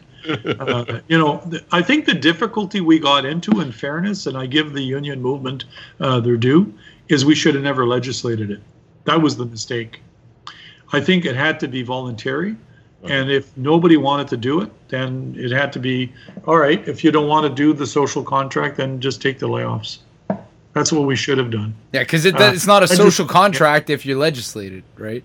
Yeah, and and I think that's where we got kind of taken in on this whole thing is that th- there's a, there's a backstory to all of this thing is that the union movement had agreed to the social contract before we ever announced it, and that's what most people don't know, right? I was there. I remember. I was in the middle of it. I'm the only New Democrat elected who is still there from that government. I'm the last one, right?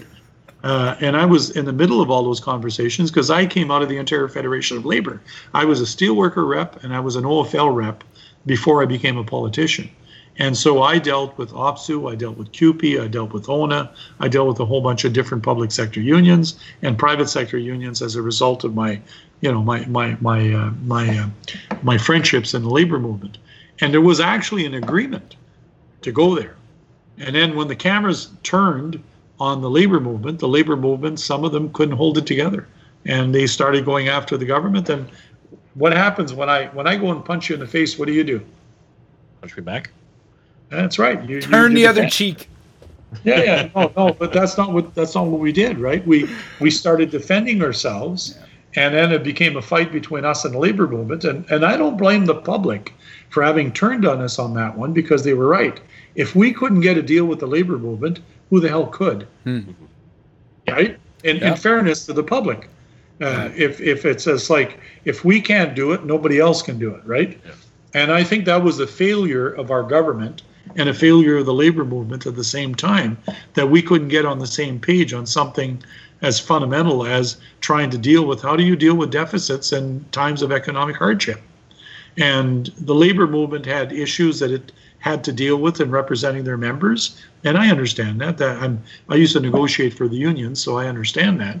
Uh, but the government also had realities that had to deal with the taxpayer, right? Yeah. So that that was that was the, the, the, the you know that was the issue. I just know my mother loved it. She was in she's a uh, she was an Ontario public servant for like forty odd years. Yeah. She loved it. She said she's like I love the Rae days. She she wanted to go back all the time. She got Well, her day off. I, I, I, I always remember the one story uh, during the social contract days uh, negotiations, and all of the labor movement was out uh, protesting in front of my office on Wilson. Uh, not on Wilson, I used to be up on Algonquin. Um, they were out there, they were protesting, and rightfully so. That's their right, and I respect that they did what they did. And uh, I remember I would go out to all union meetings that I could get invited to in order to go hear what they had to say. And people yelled at me and, you know, said things and all that kind of stuff. And I always remember going into one union meeting for a particular public sector workplace, which will not be named. And the person was just going up one side of me, down the other side of me, and up Bob Rae's side and down Bob Rae's side. And about two, three months after the election, I went back to the labor, uh, that union meeting, and that same guy came, same guy got up and says, "Where's Bob Rae when we need him?" Mike Harris is. I didn't say a word. I thought, Uh, you know, Bob Rae has left us, and they, they don't. Oh, God, it was, it was- and and that person probably had no sense of irony or anything like No, that. no, right? I didn't say Yeah, nothing. Yeah. you, because you got to expect people are where they're at, and it is what it is, right? Yeah. Yeah. Well, uh, gentlemen, uh, we have uh, surpassed the hour and 45 minute mark. Goes by quick, eh? Oh my God, we, we got to stop this. We got to stop doing this, guys. So, uh, Gilles, is there anything that you want to make sure you tell our listening audience uh, before we? Uh... I, I think on the COVID nineteen thing, I think first of all, all of us, all of us should, you know, uh, give ourselves a pat on the back. Yeah. Uh, you know, we've all been doing as best as we can, uh, trying to cope with this uh, new reality that we have. We've got some amazing people that work in our service sector, our health sector, our emergency services, who are out there every day uh, doing what they got to do in order to make sure that we uh, deal with the things that have to be dealt with. And we got to thank those people. I hope we come out of this at the other end with a better understanding of what we got to do in order to make sure that we treat people fairly in the workplace when it comes to wages and different issues. And uh, you know, let's let's get back. You know, eventually we're going to beat this if we all do what what needs to be done and let's listen to the professionals let's not uh, you know let's not uh, all of a sudden uh, do things that uh, at the end of the day will put us in harm so till then been a been a lot of fun guys Yeah. Well, thanks so much. We really appreciate your time, Gilles. It's Yeah. uh, it was a great time. So, uh, Jason, are you going to sign us off with a good uh, beer related quote tonight? Well, since Gilles has said he's a, uh, a man of, uh, of history, uh, I have a quote here from Napoleon Bonaparte On victory, you deserve beer. In defeat, you need it. Cheers from a man who got both. Yeah. Good stuff. Thanks, guys. Thank you. We'll be drinking when you get here. We'll be wasting when you get here. Probably faster when you get here. Drinking.